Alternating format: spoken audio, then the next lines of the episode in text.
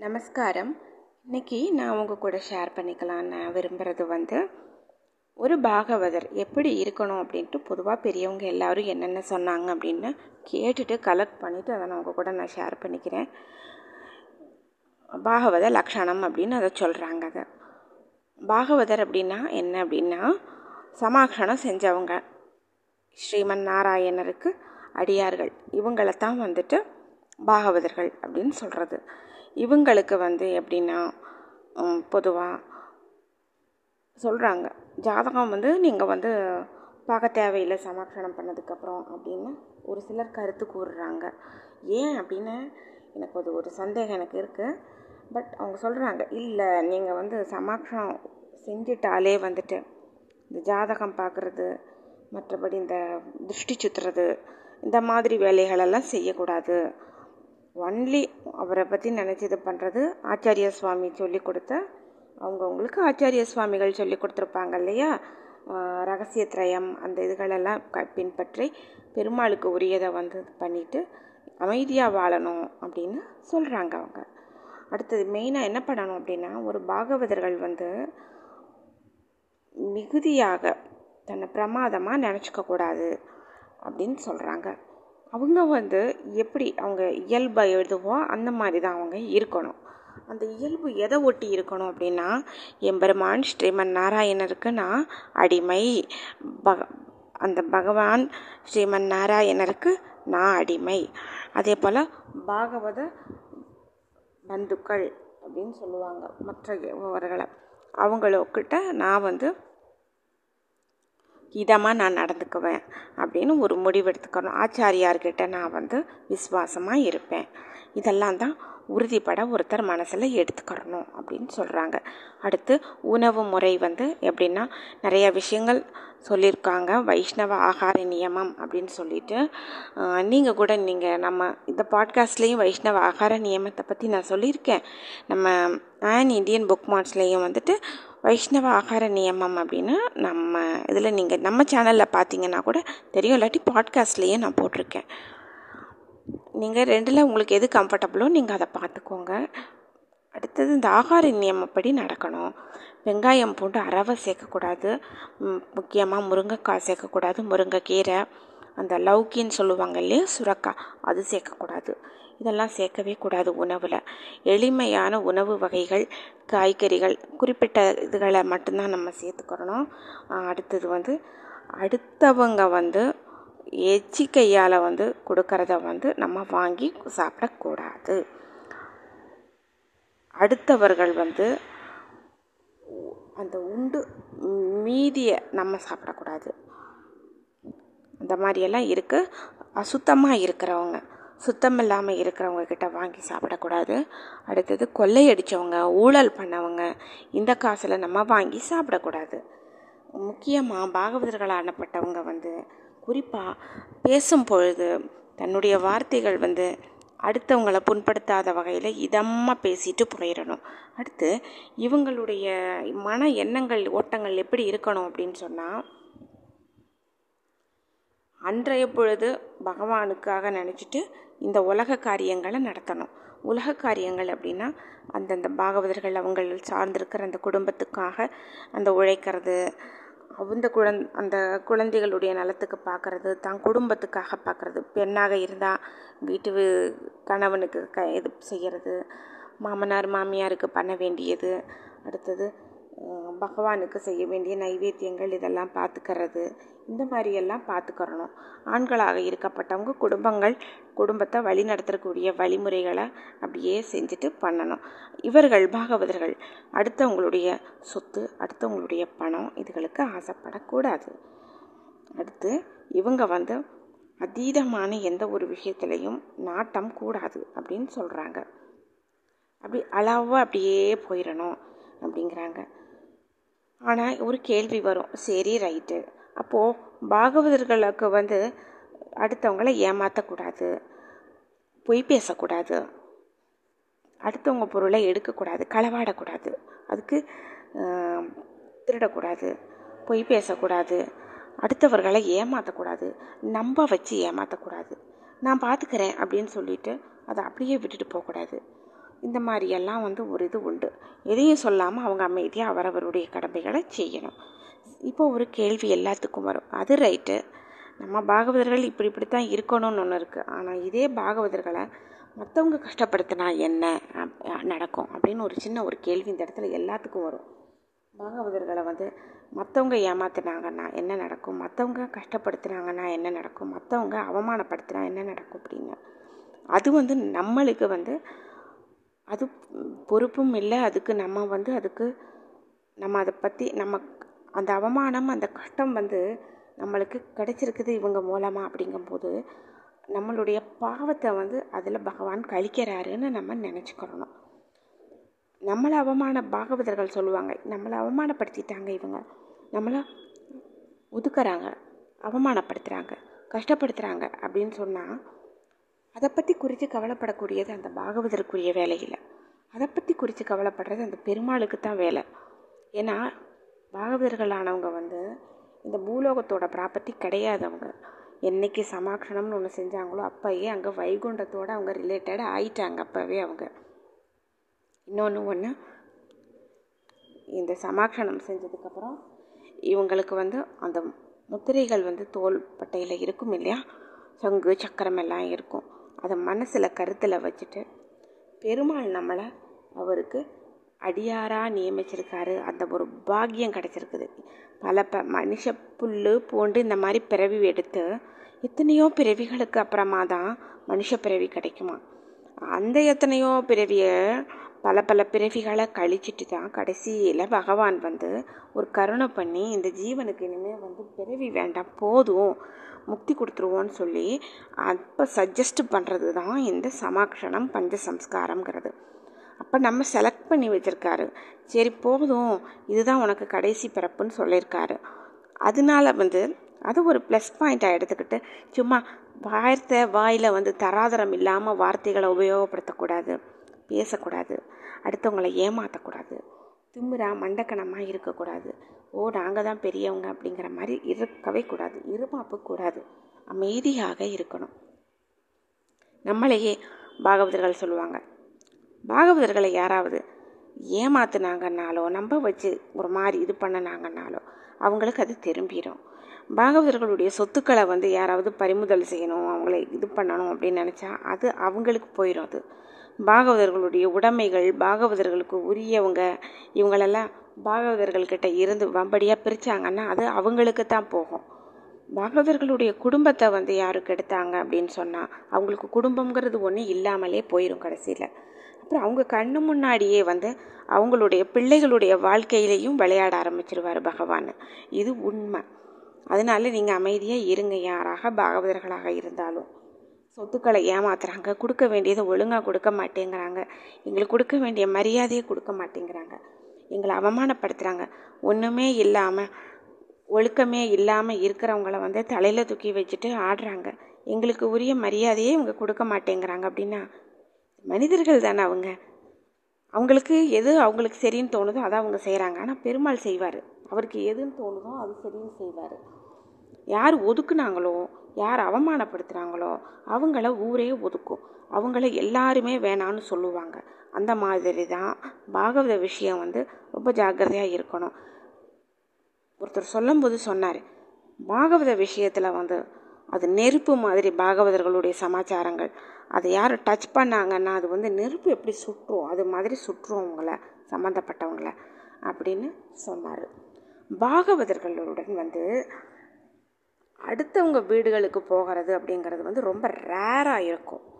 அவங்க எல்லார் வீட்டுக்கும் எல்லாமே போக முடியாது பாகவதர்கள்னால. காரணம், அந்த வீட்டில் ஏதாவது ஒரு சில தோஷங்கள் இருக்கலாம், என்னமோ ஒரு கோளாறு இருக்கும், காற்று கருப்பு நடமாட்டம் அந்த வீட்டில் இருக்கும், ஒருவேளை அவங்களுக்கு டைம் அந்த வீட்டில் இருக்கிறவங்களுக்கு இதாக இருக்கும். பாகவதர்கள் வந்து ஒரு வீட்டுக்கு போய் மிதிச்சுட்டு வந்துட்டாங்க அப்படின்னு சொன்னால், ஒரு வீட்டுக்குள்ளே போனாங்க வந்தாங்க அப்படின்னா அந்த வீட்டில் வந்து எந்த துஷ்டசக்தி இருந்தாலும் வெளியில் அந்த நிமிஷமே ஓடிடுமாம்மா. ஏன் அப்படின்னா சங்கு சக்கரம் பொறிச்சிட்டு பெருமாளோட அடியார் அவங்க வர்றாங்க, சக்கரத்தாழ்வார் இருக்கார், சங்காழ்வார் இருக்கார், அவங்க ரெண்டு பேரும் வர்றாங்க இல்லையா, இது ஒரு உடல் தான் வருது, ஆனால் அவங்க ரெண்டு பேர் இருக்காங்க மெயினாக. பார்த்தோன்னே அங்கேருந்து துஷ்டசக்தி ஓடி போயிடும். ஆணாக இருந்தால் அது ஸ்ரீமன் நாராயணருடைய ஒரு இதாக கருதப்படுறாங்க அடியார்கள், அந்த ஒரு சாயலாக கருதப்படுறாங்க. பெண்களாக இருந்தால் மகாலட்சுமி தாயாரனுடைய ஒரு அந்த ஒரு சாயலாக கருதப்படுறதும் உண்டு. இதுக்கு பாகவதர்கள் ஒரு வீட்டுக்கு போனாங்க அப்படின்னு சொன்னால், அந்த வீட்டில் ரொம்ப வறுமையில் வாடிட்டு இருக்கிற ஒரு குடும்பமே இருந்தாலும் பாகவதர்கள் அங்கே போயிட்டு வந்தாங்கன்னா அந்த குடும்பம் நாளடைவில் விருத்தி ஆகும் அப்படின்னு சொன்னார் ஒருத்தர். அடுத்து இன்னொன்று என்னென்னா, பாகவதர்கள் கையிலிருந்து ஒரு இனிப்போ ஒரு பழமோ ஒரு கிளாஸ் தண்ணி கூட வாங்கி குடித்தா என்ன ஆகும் அப்படின்னு சொன்னால், அவங்க சொல்கிறாங்க அது அந்த உணவு ஒரு மருந்தாகும், உணவு மருந்தாகும், தண்ணியும் அது தீர்த்தமாகும். உங்களுக்கு ரொம்ப உடலுக்கு எது வியாதியோ கஷ்டங்களோ எது கொடுத்துருந்தா அது போகும். அது மாத்திரம் இல்லாமல் அவங்க சாப்பிடும்போது இயல்பில் இல்லாத ஒரு சுவை அந்த உணவில் இருக்கும் இவங்கக்கிட்ட வாங்கி குடிக்கும்போது சாப்பிடும்போது. அதனால் எல்லாரையுமே பாகவதர்கள் கையால் வாங்கி சாப்பிட விடாது. பாகவதர்கள் எல்லார் வீட்டுக்கும் போகவும் முடியாது. எங்கே பெருமாள் வச்சுருக்காரோ அனுக்கிரகம் பண்ணியிருக்காரோ அவங்க தான் முடியும். ஆனால் இதே இது பாகவதர்களோட பேசுகிறது எப்படி அப்படின்னு அதையும் நான் கேட்டேன். அதுக்கு சொன்னாங்க அவங்க எல்லாரும் பாகவதர்களோட பேச முடியாது. யாருக்கு பகவானுடைய சரி குட் புக்கில் போகிறாங்க, குட் புக்கில் போக போகிறாங்களோ அவங்க பாகவதர்களோட காண்டாக்டில் வருவாங்களாம்.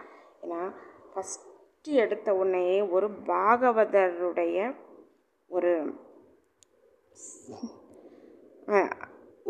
அதாவது என்ன சொல்லுவாங்க, ஒருத்தருக்கு ஒருத்தர் இன்ட்ரடக்ஷன் மாதிரி கிடைக்கும். ஃபஸ்ட்டு ஒரு பாகவத சம்பந்தம் கிடைச்சிட்டுச்சுன்னா அடுத்தது பகவத் சம்பந்தம் கண்டிப்பாக கிடைச்சிடும் உங்களுக்கு. இதுதான் உலகத்தின் நியதி. ஒரு பாகவத சம்பந்தம் கிடைச்சிருச்சுன்னா உறுதியாக அங்கே ஸ்ரீமன் நாராயணர் அடுத்தாப்பில் மகாலட்சுமி தாயாரனுடைய அனுக்கிரகம் கிடைச்சிடும் உங்களுக்கு. பாகவதர்களுக்கு ஸ்ரீரங்கத்தில் எனக்கு தெரிஞ்சு கேள்விப்பட்டிருக்கேன் ஒரு 2-3 பேர். ஒரு சிலர் என்ன செய்வாங்க, பசுமாடுகளுக்கு புல் கொடுக்கறது, உணவு கொடுக்கறது, கோசால அமைச்சதை பார்க்குறது அப்படின்ட்டு இருக்காங்க ஒரு சிலர். ஒரு சிலர் என்ன பண்ணியிருக்காங்க, மற்ற பாகவதர்களுக்கு யாருக்கும் உடம்புக்கு சுகம் இல்லைன்னா அவங்கள ஹாஸ்பிட்டல் கூட்டிகிட்டு போகிறது, யாருக்கும் உணவு வேணும்னா உணவு கொடுக்கறது, ட்ரெஸ்ஸு வேணும்னா ட்ரெஸ்ஸு ஃப்ரெஷ்ஷாக எடுத்து கொடுக்கறது. பாகவதர்களுக்கு பழைய துணிகள் கொடுக்கக்கூடாது. பாகவதர்களுக்கு நம்ம சாப்பிட்டுட்டு போனால் போகுது, மிச்சம் கடைசியில் இருக்கிற உணவு அப்படின்னு அவங்களுக்கு கொடுக்கக்கூடாது.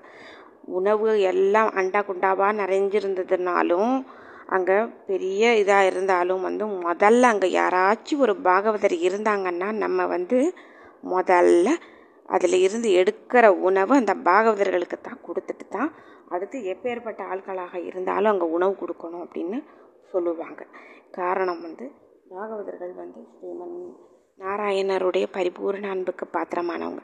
அவங்கள வச்சுட்டு மற்றவங்க எல்லாருக்கும் கொடுத்துட்டு கடைசியில் போனால் போகட்டும் தான் சாப்பிடு அப்படிங்கிற மாதிரி போட்டு கொடுக்கும்போது கடைசியில் அவங்களுக்கு அந்த பிரச்சனை உணவு பிரச்சனை வரும். அங்கே பெருமாள் பார்ப்பார் உணவு பிரச்சனை, சில பிரச்சனைகள் எல்லாம் அங்கே ஸ்டார்ட் ஆகிடும். எப்பயுமே ஒரு பாகவதர் இருக்காங்களா அப்படின்னா முதல்ல அவங்களுக்கு வேணுங்கிற ஒரு உணவோ அப்படின்னா முதல்ல அவங்களுக்கு உணவு கொடுத்துடணும் ஃபஸ்ட்டு. அவங்க ரொம்ப தன்னை விட அடிமட்டத்தில் கீழே இருக்காங்க பொருளாதார ரீதியாக அப்படின்னாலுமே அந்த பொருளாதார ரீதியை பற்றி நம்ம மனசில் நினைக்கக்கூடாது. அவங்க ஒரு பாகவதர் அப்படிங்கிறது, ஏன்னா பாகவதரை பொதுவாக உடை சரியில்லை, பொருளாதாரத்தில் மோசமாக இருக்காங்க, உருவம் சரியில்லை, பேச்சு சரியில்லை, வச்சிருக்கிற திருமண் கோணலாக இருக்குது, அவங்களுக்கு உச்சரிப்பு சரியாக வரலை, சில பேருக்கு திக்குவாய் மாதிரி இருக்கும், ஒரு மாதிரி திக்கி திக்கி பேசுவாங்க சில பேர், அதெல்லாம் நம்ம அதை பற்றி நினைக்கவே கூடாது அப்படின்னு சொல்கிறாங்க பாகவதர்களாக. ரைட்டு அப்படின்னு சொல்லிட்டு அவங்களுக்கு வேணுங்கிறத ஃபஸ்ட்டு பார்த்துட்டு தான் அடுத்தவங்களுக்கு நம்ம பண்ணணும். எல்லாரையும் பார்த்துட்டு கடைசியில் போனால் போட்டோன்னு பண்ணக்கூடாது. அது மகா பாவம். அது மகா பாவம். அது பெருமாளுக்கு பிடிக்காது. அதே போல் நல்ல எந்த ஒரு விஷயங்களாகட்டும் பாகவதரை ஒதுக்கிக்கிட்டு செய்யற காரியம் எதுவும் விளங்காது அப்படின்னு சொல்கிறாங்க. இன்னொன்று என்னென்னா, ஒருத்தர் ஒரு பாகவதர் ஏதோ ஒரு 2-3 தடவை ஒரு விஷயத்த ஒருத்தர்கிட்ட சொல்கிறாங்க அப்படின்னா முதல் தடவை சொல்லும் போதே அது என்ன ஏதுன்னு கேட்டுட்டு அவங்களுக்கு பதில் சொல்லிடணும். அந்த விஷயம் இப்படித்தாங்க போகுது, அந்த விஷயம் இப்படி நடந்துட்டுருக்குது அப்படின்னு ஏதோ ஒன்று பதில் கொடுத்துடணும். கொடுக்காம நான் வந்து இந்த நாட்டுக்கு ராஜா, இந்த உலகத்துக்கு சக்கரவர்த்தி அப்படிங்கிற மாதிரி உட்கார்ந்துக்கிட்டு அந்த பாகவதர்கள் என்ன சொல்கிறாங்களோ அதை கண்டுக்காத மாதிரி. அவங்க வந்து ரொம்ப சாதாரணம் தானே, என் கால் தூசிக்கு கூட பெற மாட்டாங்க ஒரு ஆளுன்னு சொல்லிட்டு அப்படின்னு சொல்லிட்டு அப்படி விட்டுருவாங்க, அப்படி ஃப்ரீயாக. கடைசியில் இவங்களுக்கு நிலைமை என்ன ஆகும் அப்படின்னா, ஒன்றுமே இல்லாமல் இந்த சமுதாயத்தில் ஒதுக்கப்பட்டிருக்காங்க இல்லையா, ஒழுக்கத்திலையும் மற்ற காரியங்கள்லேயும். இவங்க வந்து பேச தகுதி இல்லை, இவங்களோட பார்க்க தகுதி இல்லைன்னு சமுதாயத்தின் நீதி ஒன்று இருக்கும். அந்த நீதியால் யார் யார் ஒதுக்கப்பட்டிருக்கிறாங்களோ அவங்களோட தான் இவங்களுடைய சகவாசம் இருக்கும். கீழ்மக்களோட தான் இவங்க கடைசியில் இருப்பாங்க. அந்த கீழ்மக்களோட இருந்து இவங்க வாழ்க்கையும் கீழ்மக்களோடையே அங்கேயே முடிஞ்சிடும். சமுதாயம் வந்து இவங்க சமுதாயத்தில் பழகலாய்க்கல, குற்றவாளி, இவங்க மோசமானவங்க, இந்த தப்பு செஞ்சுருக்காங்க அப்படின்னு யார் யாரை ஒதுக்கியிருக்கோ கடைசியில் அவங்களுக்கு அங்கே தான் போட்டு வைப்பார். பாகவதர்களை ஏமாற்றக்கூடாது. பாகவதர்களுடைய சொத்து, நகை, பணம் எது இருந்ததுனால அதை அவங்கக்கிட்ட கொடுத்துடணும். இந்தாங்க உங்களுக்கு உரியது அப்படின்னு, இந்தா கொடுக்குறேன், அந்தா கொடுக்குறேன், உங்களுடையதை நான் பார்த்துட்ருக்கேன் பத்திரமா அப்படின்னு சொல்லி ஏமாற்றக்கூடாது. அதுக்கு உரிய ஒரு இதை கொடுத்துடணும், இல்லாட்டி அது வந்து ஒன்றுமே இல்லாமல் போயிடும் அப்படின்னு சொல்கிறாங்க. இன்னொரு ஒரு விஷயம் என்னென்னா, பாகவதர்கள் வந்து ஏதோ ஒரு இதுக்கு வந்திருக்காங்க, ஒரு இடத்துக்கு வந்திருக்காங்க, ஈவன் ஒரு அப்ளிகேஷன் கொடுக்க வந்திருக்கலாம், ஒரு வேலைக்காக, ஒரு தொழில் நிமித்தமாக வந்திருக்கலாம், இல்லை ஏதோ ஒரு விஷயம், டெண்டர் விஷயம், பல விஷயங்கள் இப்படி இருக்கு இல்லையா உலகத்தில் இன்னைக்கு. இந்த மாதிரி வந்திருக்கும் போது என்ன ஆகும் அப்படின்னா, ஃபஸ்ட்டு தகுதியே இல்லாட்டினாலும் அந்த பாகவதர்களுக்கு பண்ணி விட்டுருங்க நீங்கள் அப்படிங்கிறாங்க. ஏன் அப்படின்னா, அந்த பாகவதர்கள்கிட்ட தகுதி இல்லைன்னு சொல்லிட்டு நாம் ஒதுக்கிட்டு சம்மந்தப்பட்டவங்க மற்றவங்களுக்கு தகுதி இருக்குது, இவங்க இப்படி இருப்பாங்க அப்படி இருப்பாங்கன்னு நினச்சிட்டு அவங்களுக்கு எல்லாம் அப்பாயிண்ட் பண்ணி இல்லை அவங்களுக்கு அந்த இதை கொடுத்து, பொறுப்புகளை கொடுத்து இப்படியெல்லாம் பண்ணும்போது என்ன ஆகும், அந்த பாகவதர் வந்து ஒரு சொட்டு கண்ணீரை வேதனையோடு அப்படி விட்டு விட்டு நம்ம இதுக்கு லாய்க்கே இல்லையா, நம்மளை ஒதுக்குறாங்களா அப்படின்னு சொல்லி ஒரு சொட்டு கண்ணீர் மனசு கசந்து விட்டால், அந்த ஒரு சொட்டு கண்ணீருக்கு வந்து அவங்க வந்து பல ஆயிரக்கணக்கான சொட்டு தண்ணீரை கண்ணீரை வந்து அவங்க விடணும். அந்த மாதிரி பகவான் வச்சிருவார். ஸோ முதல் பாகவதர்களுக்கு வந்து முக்கியத்துவம் கொடுத்து இதை முடிச்சிடுங்க நீங்கள். ஈவன் நீங்களே வந்து ஒரு பாகவதராக இருந்தாலுமே வந்து இன்னொரு பாகவதர் வந்திருக்காரா, சரி சரி இருந்தாங்க அப்படின்னு சொல்லிட்டு இது பண்ணிட்டு பண்ணிடணும். அந்த மாதிரி பண்ணிடுங்க. ஏன்னா ரொம்ப ஜாக்கிரதையாக இருக்கணும் நம்ம. ஏன்னா பாகவதர்களே வந்து நான் பாகவதர் தானே, இன்னொரு பாகவதர் வந்து இது சொல்கிறாரு அப்படின்ட்டு அலட்சியப்படுத்தக்கூடாது. பாகவதர்கள் தான் இன்னமும் ஜாக்கிரதையாக இருக்கணும். மற்ற சாமானியர்களை விட வந்திருக்காரா, ஓ சரி இருக்கட்டும், வாங்க உட்காருங்க அப்படின்னு. இதை விட இன்னொரு விஷயம் நான் பகிர்ந்துக்க நான் விரும்புகிறேன். நம்மளுடைய தமிழ்நாட்டில் வணக்கத்திற்குரிய சூப்பர் ஸ்டார் ரஜினிகாந்த் அண்ணன் அவங்க வீட்டில் நடந்த விஷயம் இது. ரஜினிகாந்த் அண்ணன் ஒரு காலகட்டத்தில் தன் மேலே ரொம்ப அன்பு வச்சுருக்கிறவங்கள எல்லாரையும் வந்து வர சொல்லி கூட இருந்து ஃபோட்டோ எடுத்து, சூப்பர் ஸ்டார் அண்ணன் வந்து ஃபோட்டோ எடுத்துக்கிறது, அவங்க ரொம்ப எப்பயுமே பொதுவாக மக்களோட மக்களாக இருந்து பழகி சந்தோஷமாக ஒரு நல்ல ஒரு சூழ்நிலையில் இருக்கிறவர். அவர் மனசு ரொம்ப லேசாக எளிமையாக பழகக்கூடியவர் ரஜினிகாந்த் அண்ணன் அவங்க. அப்படிப்பட்டவங்க என்ன பண்ணியிருக்காங்க, ஒரு குரூப்பு பொள்ளாச்சியிலேருந்து, கோயம்புத்தூர் டிஸ்ட்ரிக்கு பொள்ளாச்சியிலேருந்து ஒரு குரூப் போயிருக்காங்க ஃபோட்டோ எடுத்துக்கலாம் பார்த்துட்டு அப்படின்னு. இதில் வந்து ஒரு சமாக்ஷணம் செஞ்ச ஒரு பாகவதரும் வந்திருக்காரு அந்த இடத்துல. அவர் திருமணெல்லாம் வச்சுட்டு போய் அவரும் கூட்டத்தோட கூட்டமாக அப்படியே நின்று இப்படி அமைதியாக பார்த்துட்டு இருந்திருக்காரு. ரஜினிகாந்த் அண்ணன் கரெக்டாக கேட்டாராம்மா அவங்கக்கிட்ட, நீங்கள் வந்து சமாக்ஷணம் செஞ்சுருக்கீங்களா சாமி அப்படின்னு கேட்டாராம். ஆமாம் அப்படின்னு மொதல் ரஜினிகாந்த் அண்ணன்கிட்ட பக்கத்தில் ஒரு சேரை போட்டு, நாங்கள் வந்து உட்காருங்க, நீங்கள் நிற்கலாமா முதல்ல உட்காருங்க அப்படின்னு சொல்லி உட்கார வச்சுட்டு, அப்புறம் அவங்களுக்கு எதுவும் என்ன வந்து இது பண்ணுறீங்க, எதுவும் குடிக்கிறீங்களா என்ன ஏதுன்னு பார்த்து ஒரு இது கவனிச்சுட்டு ஃபோட்டோலாம் எடுத்துட்டு, அந்த அளவுக்கு அவருக்கு அப்படி தெரியுது. நான் வந்து இதை வந்து நான் வந்து ஷேர் பண்ணுறேன் உங்ககிட்ட. பல விஷயங்கள் இதில் இருக்குது. எனக்கு தெரிஞ்ச ஒருத்தவங்க வந்துட்டு, ஒரு வயசான தாத்தா, அவங்க 5 நாளில் பிரபந்தத்தை முடிச்சுருவாங்க. 4000 திவ்ய பிரபந்தம் இருக்குது. தோப்பு வச்சுருக்காங்க அந்த தாத்தா. ரொம்ப கடுமையான பக்தி உண்டு அவங்களுக்கு. என்ன ஒரு பழக்கம் ஒன்று உண்டு அப்படின்னு சொன்னால், நாலாயிரம் திவ்ய பிரபம். அதிகாலையில் 4 மணிக்கு எந்திரிப்பாங்க, குளிப்பாங்க. அப்போ வீட்டில் யாரும் தூங்கிட்டு இருந்தாங்கன்னா விட்டுருவாங்க. பட் வீட்டில் ஆள்கள்லாம் இருக்காங்க, அவங்களும் ரொம்ப சுத்த பத்தமாக காஃபி வந்து போட்டுட்டு காலையில் காஃபி குடிப்பாங்க. ஆனால் அந்த தாத்தா காஃபியை குடிச்சிட்டு ஈஸி சேரில் சாஞ்சு அந்த பிரபந்தம் வைக்கிற மாதிரி ஒரு செட்டெல்லாம் பண்ணியிருக்காங்க. அப்படியே வச்சு விரித்து உட்காந்து படிக்க ஆரம்பித்தாருன்னா அப்புறம் பெருமாளுக்கு நைவேத்தியமெல்லாம் வச்சு எல்லாம் வந்து திருவாராதனை பண்ணிவிட்டு அப்புறம் உணவு எடுத்துக்குருவார், பிரசாதம் எடுத்துக்குவார். அப்புறம் எடுத்துகிட்டு திருப்பியும் படிக்க ஆரம்பிப்பார். அவருக்கு வந்து எண்ணம், சிந்தனை, செயல் எல்லாமே திவ்ய பிரபந்தம் தான். 4 நாளில் 4000 முடிச்சுடுவார் தாத்தா. அந்த பெரிய சாமி அவங்க முடிச்சுடுவாங்க. அவங்க இதை வந்து அறிஞ்ச வேலுக்குடி கிருஷ்ணன் சுவாமி அவங்க வந்து ரொம்ப வியந்து ஆச்சரியப்பட்டு அந்த தாத்தாவை பார்த்து ரொம்ப அவருக்குரிய ஒரு மரியாதைகளை சந்தோஷமாக தெரிவிச்சிருக்கார் அவர். அப்படி ஒரு இப்படியெல்லாம் இருக்காங்க உலகத்தில். நம்ம எவ்வளோ உயர்ந்தவங்க வேலுக்குடி கிருஷ்ணன் சுவாமி அவங்க படிக்கிறாங்க. ஒரு பாகவதர், ஒரு சாதாரண ஒரு பாகவதர்னு அவர் நினைக்கவே இல்லை. ஒரு சாதாரண பாகவதர் பிரபந்தம் படிக்கிறாரு, எல்லாரும் தானே பிரபந்தம் படிக்கிறாங்கன்னு அவர் நினைக்கல. 4 நாளில் 4000 முடிக்கிறாரா, ஆகா இவர் ஒரு மகானுபவர்னு கொண்டாடிட்டு அவருக்கு உரிய அந்த ஒரு இதை கொடுத்தவர் வேலுக்குடி கிருஷ்ணன் சுவாமி அவங்க. சுவாமியை இந்த நிமிஷம் நான் வந்து அடியேன் வந்து தண்டனிட்டு நான் சமர்ப்பிச்சுக்கிறேன் நான் என்னுடைய நமஸ்காரங்களை. இது உங்கள் கூட நான் ஷேர் பண்ணிவிட்டேன். பாகவதர்கள் வந்து தயவு செஞ்சு இருமாப்பாவோ அகங்காரமாவோ இருக்காதீங்க. பிறர் குற்றத்தை கூட தன்னுடைய குற்றமாக நம்ம ஏற்றுக்கிட்டா நம்ம ஒன்றும் குறைஞ்சி போக மாட்டோம். காலக்கிரமத்தில் வந்து நம்ம யார், நம்ம மேலே எந்த பழுது, நம்ம மேலே குற்றம் இல்லைங்கிறத நிரூபணம் பண்ணுற வேண்டியது பகவானுடைய பொறுப்பு. இது வந்து நிறையா பேருனுடைய வாழ்க்கையிலையும் நடந்திருக்குது. அப்படி எனக்கு தெரிஞ்சு ஒரு லேடி பாகவதர் அவங்க வந்து எப்படின்னா ஒரு தப்பு ஒரு குற்றமும் செய்யாதவங்க. அவங்க பொறுத்தளவுக்கு அவங்க வாழ்க்கையில் வந்து எந்த ஒரு வெளிய ஆண்கள்கிட்டையுமே வந்து அவங்க வந்து ஒரு பேச மாட்டாங்க.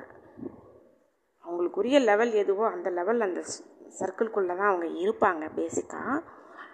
இது என்ன ஆயிடுச்சு அப்படின்னா, இவங்க மேலே வந்து சில பேர் ஒரு அவதூறை பரப்பி விட்டாங்க.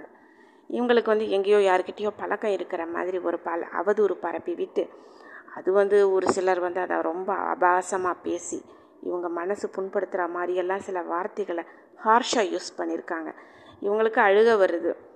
இந்த மாதிரி நம்ம ஒன்று நடக்கவும் இல்லை, இந்த மாதிரி ஒரு சில சந்தர்ப்பங்களும் இல்லை, எப்படி ஒரு பேச்சு பேசுகிறாங்க அப்படின்னு சொல்லிட்டு அப்புறம் பெருமாள் கிட்ட கொண்டு போய் அந்த பாரத்தெல்லாம் போட்டுட்டு இவங்க விட்டுட்டாங்க. கடைசியில் அது என்ன ஆயிடுச்சுன்னா, யார் சொன்னாங்களோ அப்படியே திரும்பிடுச்சு அவங்களுக்கு. அவங்க வீடுகளில் வந்து எல்லாம் அப்படி அப்படியே எகென்ஸ்ட் ஆகி அவங்க மேலே சில பழிகளெல்லாம் போட்டு அவங்களோட சமுதாயத்தில் இன்றைக்கி எங்கேயுமே நடக்க முடியாத அளவுக்கு சூழ்நிலையில் அவங்க போயிட்டாங்க இன்றைக்கி. அந்த மாதிரி பகவான் வந்து சாட்டை எடுத்து சுழட்டிடுவார். தப்பு இருந்ததுன்னா அது வந்து திருத்திக்கிறணும். தப்பே செய்யாதவங்க மேலே என்றைக்கும் பழி போடக்கூடாது. அது ஆணோ பெண்ணோ, நம்மளுடைய எதிரி மேலேயே வந்து ஒரு அவதூறு பரப்பக்கூடாது, தப்பு பரப்பக்கூடாது. பாகவதர்கள் தயவு செஞ்சு நினச்சிக்கோங்க. நம்ம முக்கால்வாசி பாகவதர்கள் அப்படி செய்ய மாட்டாங்க. திருமால் அடியார்கள் வந்து என்றைக்குமே தவறான பாதைக்கு போக மாட்டாங்க. ஆனால் கொஞ்சம் சில பேர் துடுக்குத்தனமாக இருக்கலாம், மேபி அது தெரியாது. ஆனால் அதை பற்றி நம்ம பேசக்கூடாது. பட் அப்படி செய்யாதீங்க தயவு செஞ்சு. யாரையும் புண்படுத்துகிற மாதிரி பேசாதீங்க, யாரையும் கஷ்டப்படுத்துகிற மாதிரி செய்யாதீங்க. யாருடைய உரிமையும் யாருக்கும் பறிக்கிறதுக்கு இங்கே வந்து எந்த உரிமையும் இந்த உலகத்தில் கிடையாது. யாரும் யாருடைய வளர்ச்சியையும் தடுத்து நிறுத்த முடியாது. அவர் ஒரு பெருமாள் வந்து இன்னார் இதுக்கு தான் வரப்போகிறாங்க, இன்னார் இதில் தான் நான் வைக்க போகிறேன் அப்படின்னு முடிவு பண்ணிட்டாருன்னா மனுஷ சக்தி வந்து அதை தடை போட முடியாது. அந்த மனுஷ சக்தி வந்து தடை போடுறதுக்கு எதுவும் வந்துச்சுன்னா பெருமாள் தன்னுடைய சக்கராயுதத்தை ஏவி அப்படியே அழிச்சிடுவார் அவர். அதனால் நீங்கள் தைரியமாக எல்லாருமே இருங்க பாகவதர்கள். நம்ம வந்து கவனமாக, நம்ம ஜாக்கிரதையாக, நம்ம நல்லா இடமாக பதமாக நடந்துக்கிறணும், பக்குவமாக. மொத்தம் நம்ம வந்து அடியேன்னு சொல்கிறதே வந்து அகங்காரம் இல்லாதவங்க, என்றைக்கு பெருமாளுக்கு அடியார்கள், மற்றவங்க எல்லாருக்கும் அன்புக்கு அடிமை, அப்படி இது அர்த்தம்தான் அது. அதை நம்ம நினைவு வச்சுக்கிறணும். நம்ம யாரையும் துச்சமாக தயவு செஞ்சு பண்ணாதீங்க. உங்கள் மேலே வந்து ஒரு புழு பூச்சி பேசிக்காக வந்து சமாக்ஷணம் பண்ணதுக்கப்புறம் பார்த்தீங்கன்னா ஒரு பாகவதர் உட்கார்ந்துருக்குறாங்க அப்படின்னா, ஈவன் எனக்கு தெரிஞ்ச ஒரு லேடி பாகவதர் அவங்க வந்து என்னென்னா நின்றுட்டுருக்குறாங்க ஒரு இடத்துல செடிக்கிட்ட. திடீர்னு பார்த்தா ஒரு பூரா வந்து அவங்க மேலே அப்படி பாதி தூரம் ஏறிட்டு சரி யாரோ நிற்கிறாங்கன்னு அப்புறம் இறங்கி போச்சு ஒரு தடவை. அப்புறம் இன்னொரு தடவை என்ன ஆகுது, இந்த குழவி சுற்றிகிட்டே வந்தது வந்து இந்த லேடி நின்றுட்டுருக்குறாங்க, கண்ணத்துக்கிட்ட வந்து டொயின்னு உட்காந்துக்கிருச்சு அந்த குழவி. நல்லா போட போகுது அப்படின்னு நினச்சிட்டு பயந்துருக்காங்க அந்த லேடி. அப்புறம் பறந்து போயிடுச்சு அது. இப்படி இன்னொரு ஒரு ஹைலைட் என்னென்னா, ஒரு தடவை இந்த லேடி வந்து வாக்கிங் போய்கிட்டு இருக்கும்போது ரெண்டு குட்டி குட்டி கிளி குஞ்சுக வந்து குட்டி குட்டியாக இருக்கும் இல்லையா, பேபி பேரட்டு குட்டி குட்டியாக அதுக்கெல்லாம் விளையாண்டுட்டுருக்குங்களாம் எப்பயுமே. எங்கெங்கே மரங்களில் ஒரு 6-7 கிளிகள் சுற்றுறது. அப்புறம் இவங்க வீட்டுக்கு இவங்க நடந்துகிட்டு இருக்கும்போது இது கீச்சு கீச்சுன்னு ரவுண்ட் அடிச்சுட்டு தெரியுங்களாம்மா கத்திட்டு. ஒரு தடவை என்ன பண்ணியிருக்குது, இந்த ஒரு கிளி ரெண்டு ஓடி வந்தது. ஒன்று நேராக வந்து இவங்க கணத்துக்கிட்ட உரசிக்கிட்டு ஒன்று ஓடிச்சாமா, இன்னொன்று வந்து மேலே கொஞ்சம் நேரம் உட்காந்துட்டு போகுதாம்மா அந்த லேடி மேலே. அப்படி இவங்க இந்த பிரபஞ்சத்தில் ஒரு அது உயிராக இருக்கிறாங்களா இல்லை இது மற்ற உயிரினங்கள் வந்து இவங்களை என்ன நினச்சிருக்குதுன்ட்டு தெரியல, எல்லாம் ஒரே மாதிரி தான் எல்லாம் ட்ரீட் பண்ணிகிட்டு இருக்குதுங்க. அப்புறம் தெருவில் ஒரு நாய் போய்கிட்டு இருந்துருக்குது. அந்த நாய் என்ன பண்ணியிருக்குது, கதவு கொஞ்சம் திறந்த உடனே இந்த லேடி வந்து வீட்டுக்கு பின்னாடி எங்கேயோ இருந்திருக்கிறாங்க ஒரு இடத்துல.